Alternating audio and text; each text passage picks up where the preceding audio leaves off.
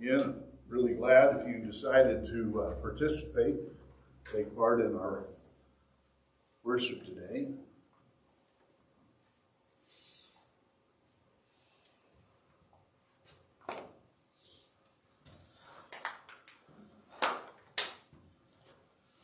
Thank you especially for those of you who are online. Folks who showed up here are kind of captive. I mean, they could get up and walk out, but then everybody would see them. Those who are online can just click off and nobody will ever know. True. Thanks for sticking around. Even those of you who are here, thank you for not getting up and walking out. I appreciate that. More than you more than you will ever realize. I have had once or twice people get up and walk out. Well, that's another story, another time. We'll talk about that some other day. Uh, by the way, never in Bay City. Just so you know, in the 29 plus years I've been here, I don't recall anybody ever getting up and leaving because they weren't were upset with me. Okay, They've been sick or something else, but never just because they didn't like what I was saying. So, you kind of breathe a sigh of relief or whatever you thought I was talking about folks in this congregation. I wasn't. Okay. Uh, in Mark's record of Jesus' life in the Gospel of Mark, he recounts uh, several questions that Jesus asked his disciples. And uh, that got me to thinking, what do you think he would ask us? What do you think Jesus would ask you and me? So, this month we're looking at four uh, of the questions Jesus asked his first followers to find out how they might help us connect with Jesus and discover questions he might ask us. One of the questions uh, he asked seemed like one that he should have asked his opposition, but he asked his disciples. I mean, the first time we, we hear about what he asked about uh, is he's looking at people who are trying to trap him. And he's angry. Of, that's what it says in the third chapter. They're watching him because he's in the synagogue and there's a man there with a physical problem.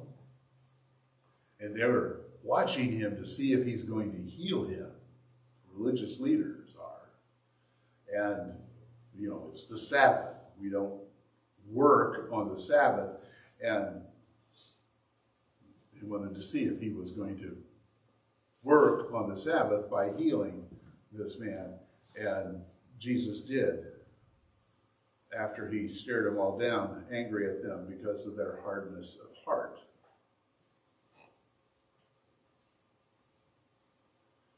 Now we're in Mark chapter 8. They're in a boat. A lot of things happen in work, seems like, uh, in a boat on the water. Uh, Mark chapter 8, verses 14 to 21. They're, they're in a boat, and they the disciples have forgotten to take bread except for one loaf of bread. And again, I want to remind you, we're not talking Wonder Bread, we're talking pita bread. 12 disciples plus Jesus, 13 guys, 13 men in a boat with one pita bread.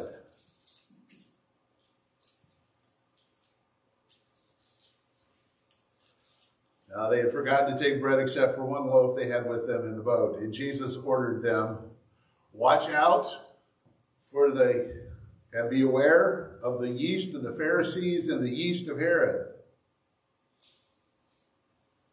So they began to discuss with one another about having no bread.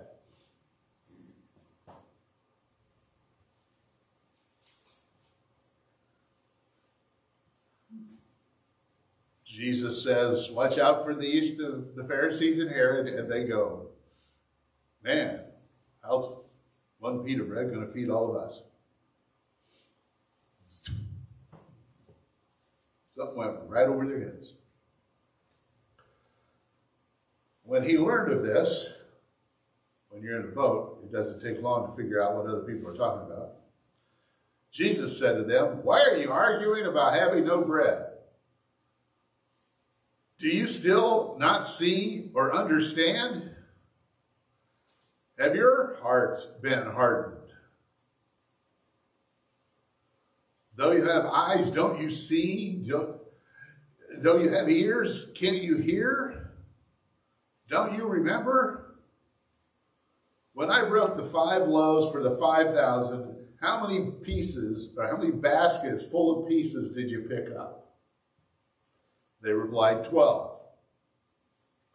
When I broke the seven loaves for the 4,000, how many baskets full of pieces did you pick up? They replied, Seven. Then he said to them, Do you still not understand? Now I'm going to pause for a moment. I read that with a tone of frustration. Some commentators think Jesus said that with a smile. I don't know. You can't tell. That's one of those things about printed things. You can't tell what the tone of voice was.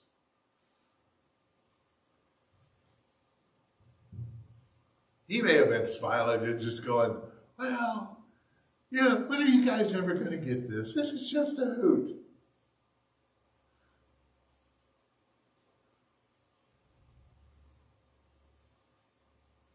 I don't think so, but but here's the question I have. How on earth could Jesus ask his closest followers if their hearts were hard? Mean, they lived with him.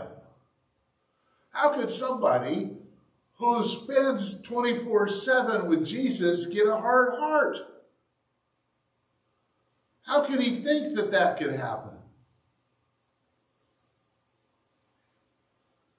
So I started asking questions. This is what I like to do. Um, you know, what is Jesus getting at? When he asks to be, tells them, beware of the yeast of the Pharisees and the yeast of Herod, what is he getting at?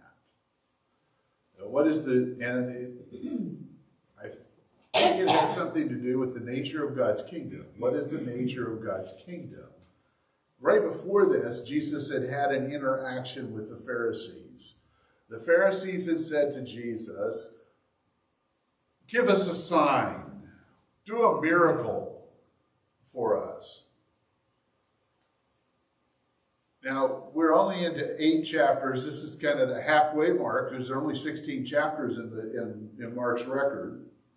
Uh, so we're kind of toward the middle of his record. Jesus has already healed people he's uh, twice now fed people from sack lunches. Uh, he's, well, the Pharisees didn't know about him walking on water, but he's he's done that with, and he's he's done all kinds of miracles. He's cast out demons. He did that in the synagogue and got in trouble for that too. Um, he's done all kinds of miracles, and they say to him, "Give us a sign, and we'll believe in you." Jesus orders the disciples, watch out, beware the yeast of the Pharisees and the yeast of Herod. The Pharisees were the main religious group of the day. They were the Bible believing conservatives. Um, and they had a list of signs and miracles that the Messiah was expected to perform when the Messiah came. And apparently they were thinking Jesus hadn't quite met the, their criteria, and they expected Jesus to fit their agenda for the Messiah, and if not, they weren't going to believe in him. And if he did, then they said they would believe in him. You, you, here's the list. Fit the list, we'll believe in you. Don't fit the list, man, we think you're a fraud. You can do all kinds of amazing things, but we don't care unless you fit our list. Herod, on the other hand, was terrified of Jesus because he feared losing his throne to somebody else. He was afraid of Jesus because he thought he was John the Baptist come back from the dead. And, you know, nothing's worse than uh, a prophet that you thought you killed, that you didn't really want to kill, but then you did kill him because, well, that's another story. We'll talk about that some other day. Uh, he did kill the prophet, and he beheaded him, actually. And um, then you think he's come back, and he's doing all these miraculous things. Uh, that's scary. And then there, he did remember the story that his dad had told him about these wise men had come years ago about the king being born, and it, they don't know if they ever got the baby. And uh, Herod was terrified. See, both the Pharisees and, the, and Herod were focused on a kingdom in this world. One of the things that the Pharisees expected the Messiah to do was establish God's kingdom on this earth and kick the Romans out of Jerusalem and Israel and establish Israel again as a major world power, if not the world power. They thought the Messiah is going to be King David ruling the world again, basically. Everybody's going to come about of us and we're going to be in charge. That's why the, later the disciples, his two of his closest disciples, James and John, came to Jesus and said, When you come into your kingdom, we want to sit on your right and on your left. In other words, we want to be your right hand, left hand rulers. We, we want to be in charge right after you. And Jesus is going, you guys, you know, he didn't say it. He says, but he is thinking to himself, you don't get it yet, do you? I'm going to suffer. Do you want to join me? Oh, yeah, we'll do whatever you need to do. Yeah, we'll go.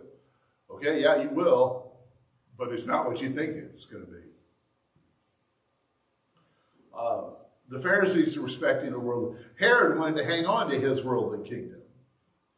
And Jesus has been trying to tell people, and he's going to become even plainer with his disciples, that the kingdom he's come to bring is completely different. See, in his kingdom, 5,000 people ate uh, and were fed with leftovers off of a sack lunch. 4,000 people ate and were fed off of a sack lunch. Incurable diseases were cured, and supernaturally oppressed people were released from that oppression. And the Messiah was going to suffer and die and rise from the dead, rejected by the kingdoms of this world, the religious kingdoms and the political kingdoms and the people. God was on the move. Jesus was bringing in a completely different kind of kingdom than all of them expected, including the disciples. In his kingdom, Jesus would be a sacrifice and the servant king. He would call his followers not to reign over other people, but to serve them. He called them to deny themselves, to take up their crosses, and to follow him every day.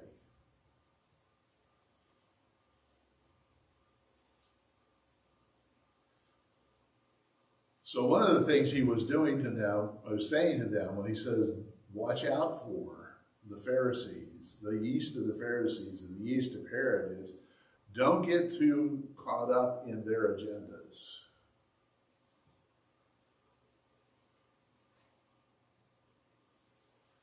And they're going, we only got one loaf of bread, one pita for 13 of us here. What are we going to do?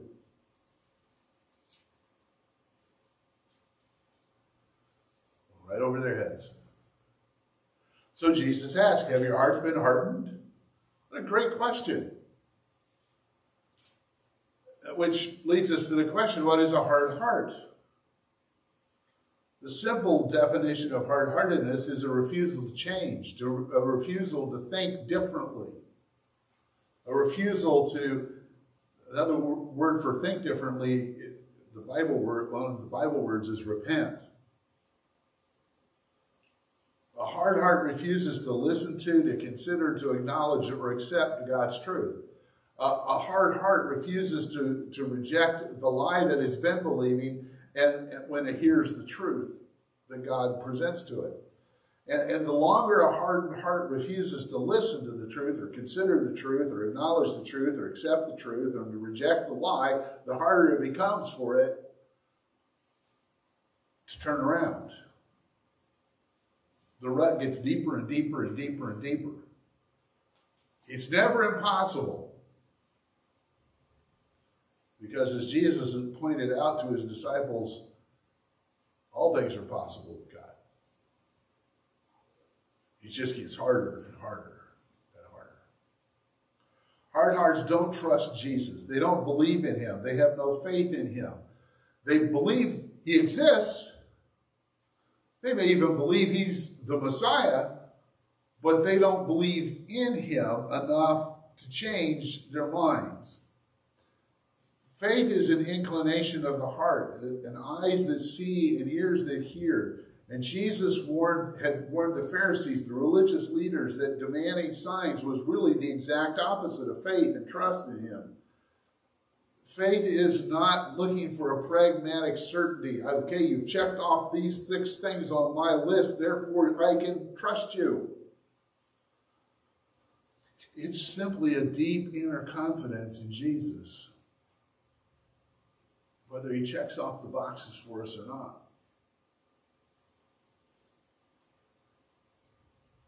I will trust Jesus whether he jumps through my hoops or not. Jesus is the king, not me.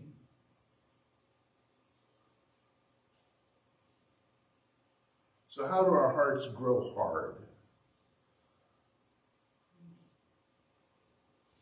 Even as disciples living with Jesus 24 7, it's possible. I thought about this for a little bit. It happened to the people of Israel who were following the cloud of God, the pillar of fire of the cloud through the wilderness. They became hard hearted. They saw plagues in Egypt. They went through the Red Sea. They ate manna every day. They drank water that came out of rocks. Who knows how that happened? Except God said it would, and it did. They saw these miracles, they saw these things, and yet they grew hard hearted. They, they could see the presence of God seven days a week, 24 hours a day. If they ever wonder, where's God? All they do is open the flap of their tent and go, oh, yeah, he's right over there.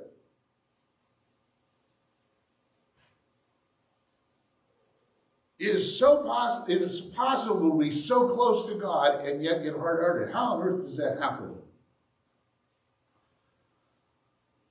Author J.D. Walt did the best job of explaining it that I'm just going to share a couple of things that he's pointed out.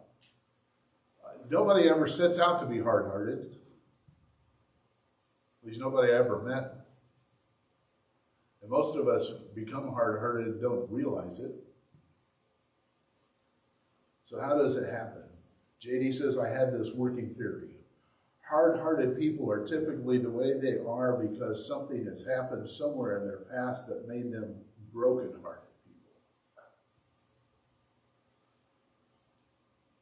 And to protect themselves from that pain again, people tend to vow to themselves they will never let it happen again. Never again. Some cases, bitterness takes root and eventually hardness begins to set in and they become invulnerable, untrusting, and isolated. Even if they seem to be very relational people, he goes on to say, unbelief does not so much come from a willful choice not to believe, but from a broken heart that has become hardened. And at that point, signs and wonders have surprisingly little effect on those people. Because a person with a hard heart, their way of looking at the world, their way of hearing things in general has become distorted, and they have an insatiable desire to be right. I'm right. And everybody else is wrong.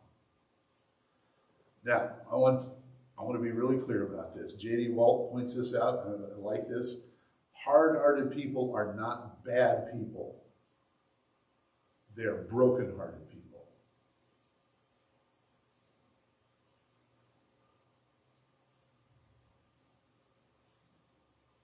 Our hearts, because we're human beings,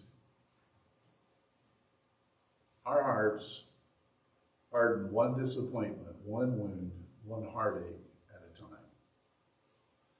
and that's why Jesus can look at his 12 closest friends and his close, 12 closest disciples who live with him 24 hours a day, seven days a week, and look at them and say, Are your hearts hardened?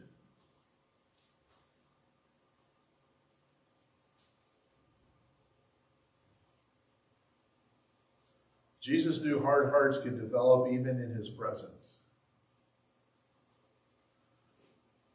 So we need to be careful and vigilant. We need to guard our hearts against the hardness brought on by clinging to our agendas and our plans and our ideas and trying to protect ourselves from being wounded instead of discerning Jesus' will. He calls us to pick up our cross, not our comfortable mattress.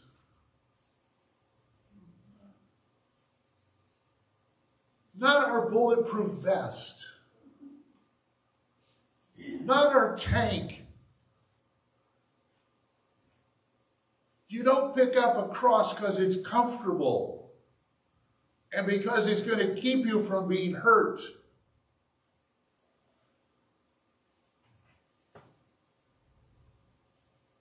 If you've heard the story of what happened to Jesus on the cross, just pause for a moment with me and replay it quickly in your mind.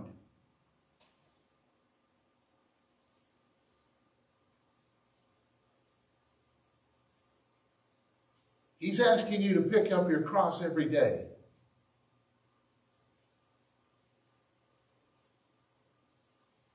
To deny yourself the comfort and security of not hurting, of being safe for His sake.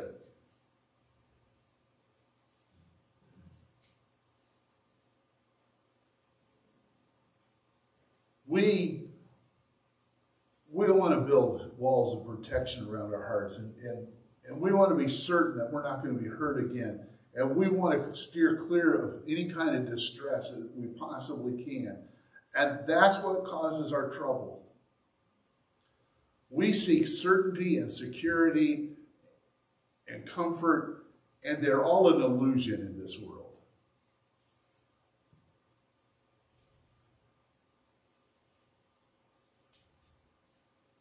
You can do everything you possibly can, everything in your power to keep yourself safe. And Make sure and be certain that you got it all figured out, and boom, it's going to fall apart.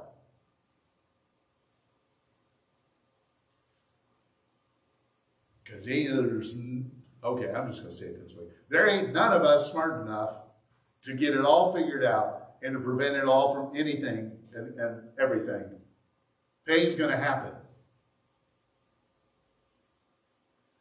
And then we're going to sit down and go, well, I'm going to make sure that never happens again.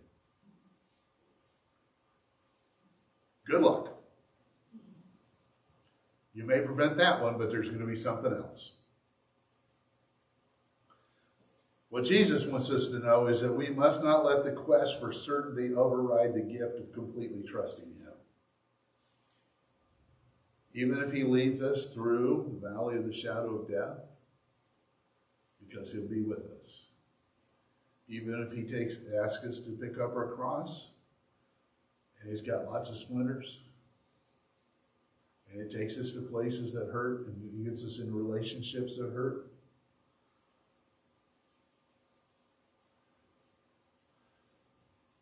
The ways that the, the yeast of the Pharisees and the yeast of Herod they bring this fear of failure. they just amplify that fear of failure, that fear of pain, that fear of hurt that wants to control us. And if we let it sit, it'll only grow.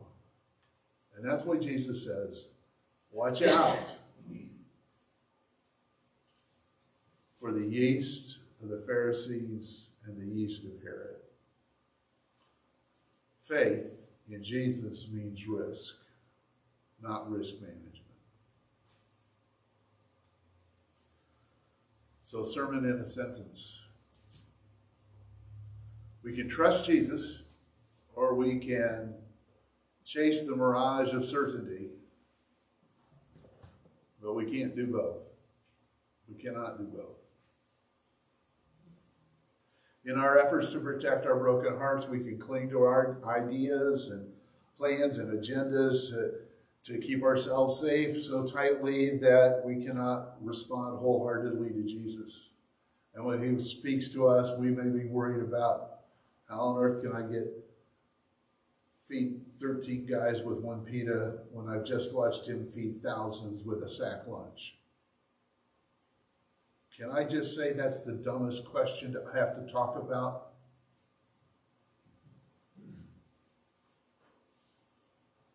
If you're really hungry and you don't think that's big enough, hand it to the guy. Say, Jesus, we're hungry and this is all we got.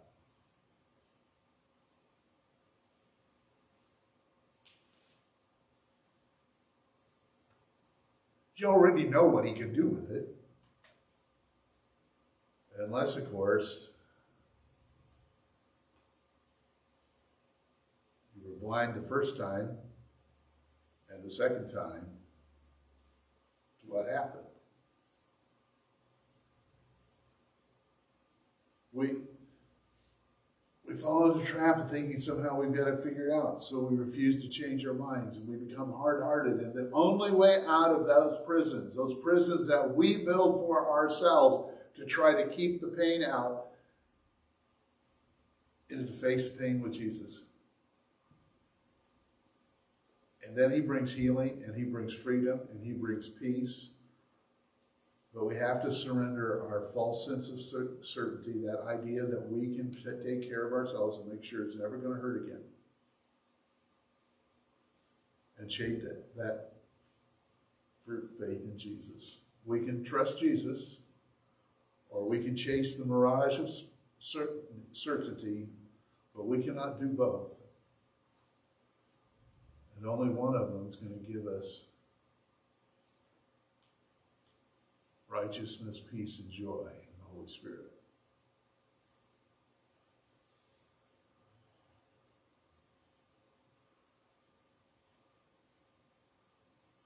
I think Jesus would ask us the same thing today that he'd ask his first followers Have your hearts been hardened? Now, your response might be mine, because I'm, you know, I was born raised, well, I was raised in the church. I know the right answer. Well, of course not. Hard-hearted people are those other folks if you want a list, I have some. Your immediate answer might be, who, me? Couldn't be. Then who? Well, then you're good. But there's a better way. There's a better way to know. There's a better way to answer. Oswald Chambers, the author, devotional author, wrote, "The path to peace for us is to hand ourselves over to God and ask Him to search us. Not what we think we are, not what other people think we are, or what we persuade ourselves that we are or would like to be, but simply to say, Search me out, O God, explore me as I really am in your sight. One of the psalmists wrote it this way Search me, O God, and know my heart. Test me and know my anxious thoughts. See if there's any offensive way in me and lead me in the way everlasting. So Jesus asked, Has your heart been hardened?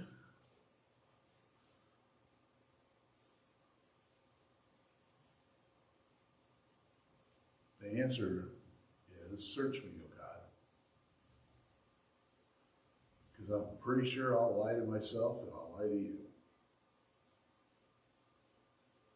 So this morning, I want to invite you to join me in that prayer the psalmist prayed. I'm going to go through kind of line by line, pause and let you repeat it. You can whisper it. You want to shout it, I'll let you. It's not going to bother me. You want to just say it silently in your heart to the Lord, that's okay too. We'll just, we'll go through it and pause and allow the Holy Spirit to speak to us. Let's pray.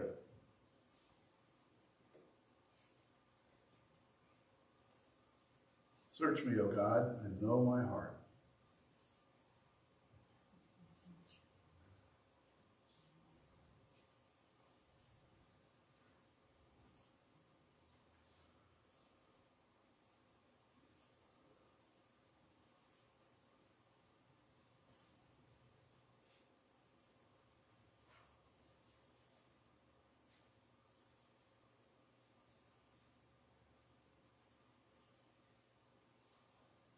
Search me, O God, test me, and know my anxious thoughts.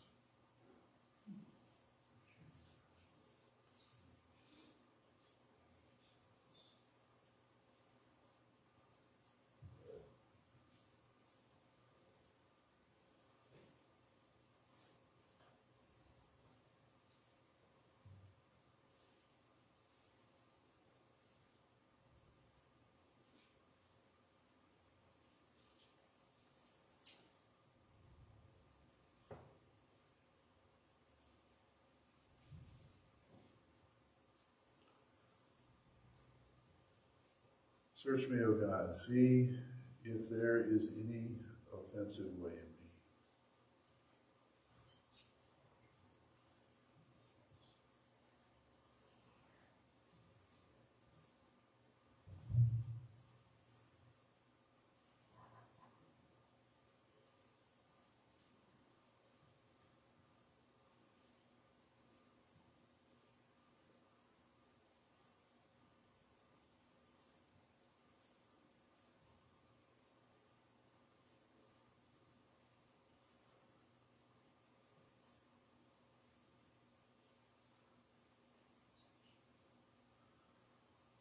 Search me, O God, and lead me in the way everlasting.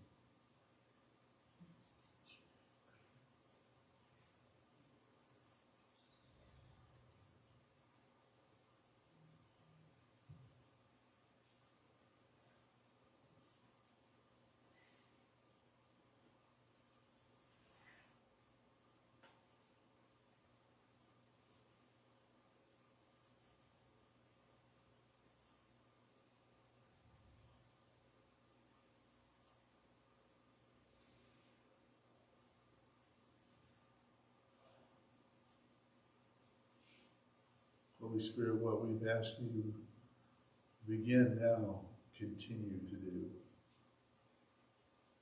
Take your time. Continue to search us.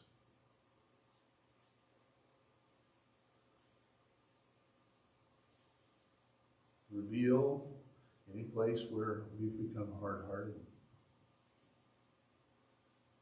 Heal the brokenness. And bind up our broken hearts. Bring healing, freedom, peace, and joy that only you can do in Jesus.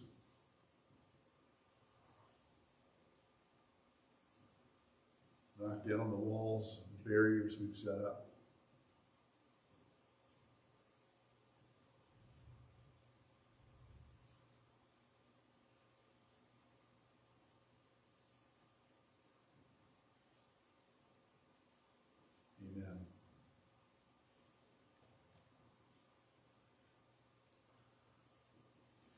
Those of you who have joined us online for doing so. Thank everybody who's here as well. Hey, the Spirit of the Lord is on us. We've been called, we've been anointed, we have been given a task, a mission to join Jesus. We go carrying good news to the world. News about freedom from oppression and healing for the afflicted. Just as we seek and receive healing from Jesus, we want to share healing and freedom. The time of the Lord's favor is now. Hallelujah. Praise the Lord. What Jake said. Hallelujah. Praise the Lord. Praise the Lord. Sound like you mean it, Mark? Okay, I will. You and I are sent. Let's go with Jesus. Amen.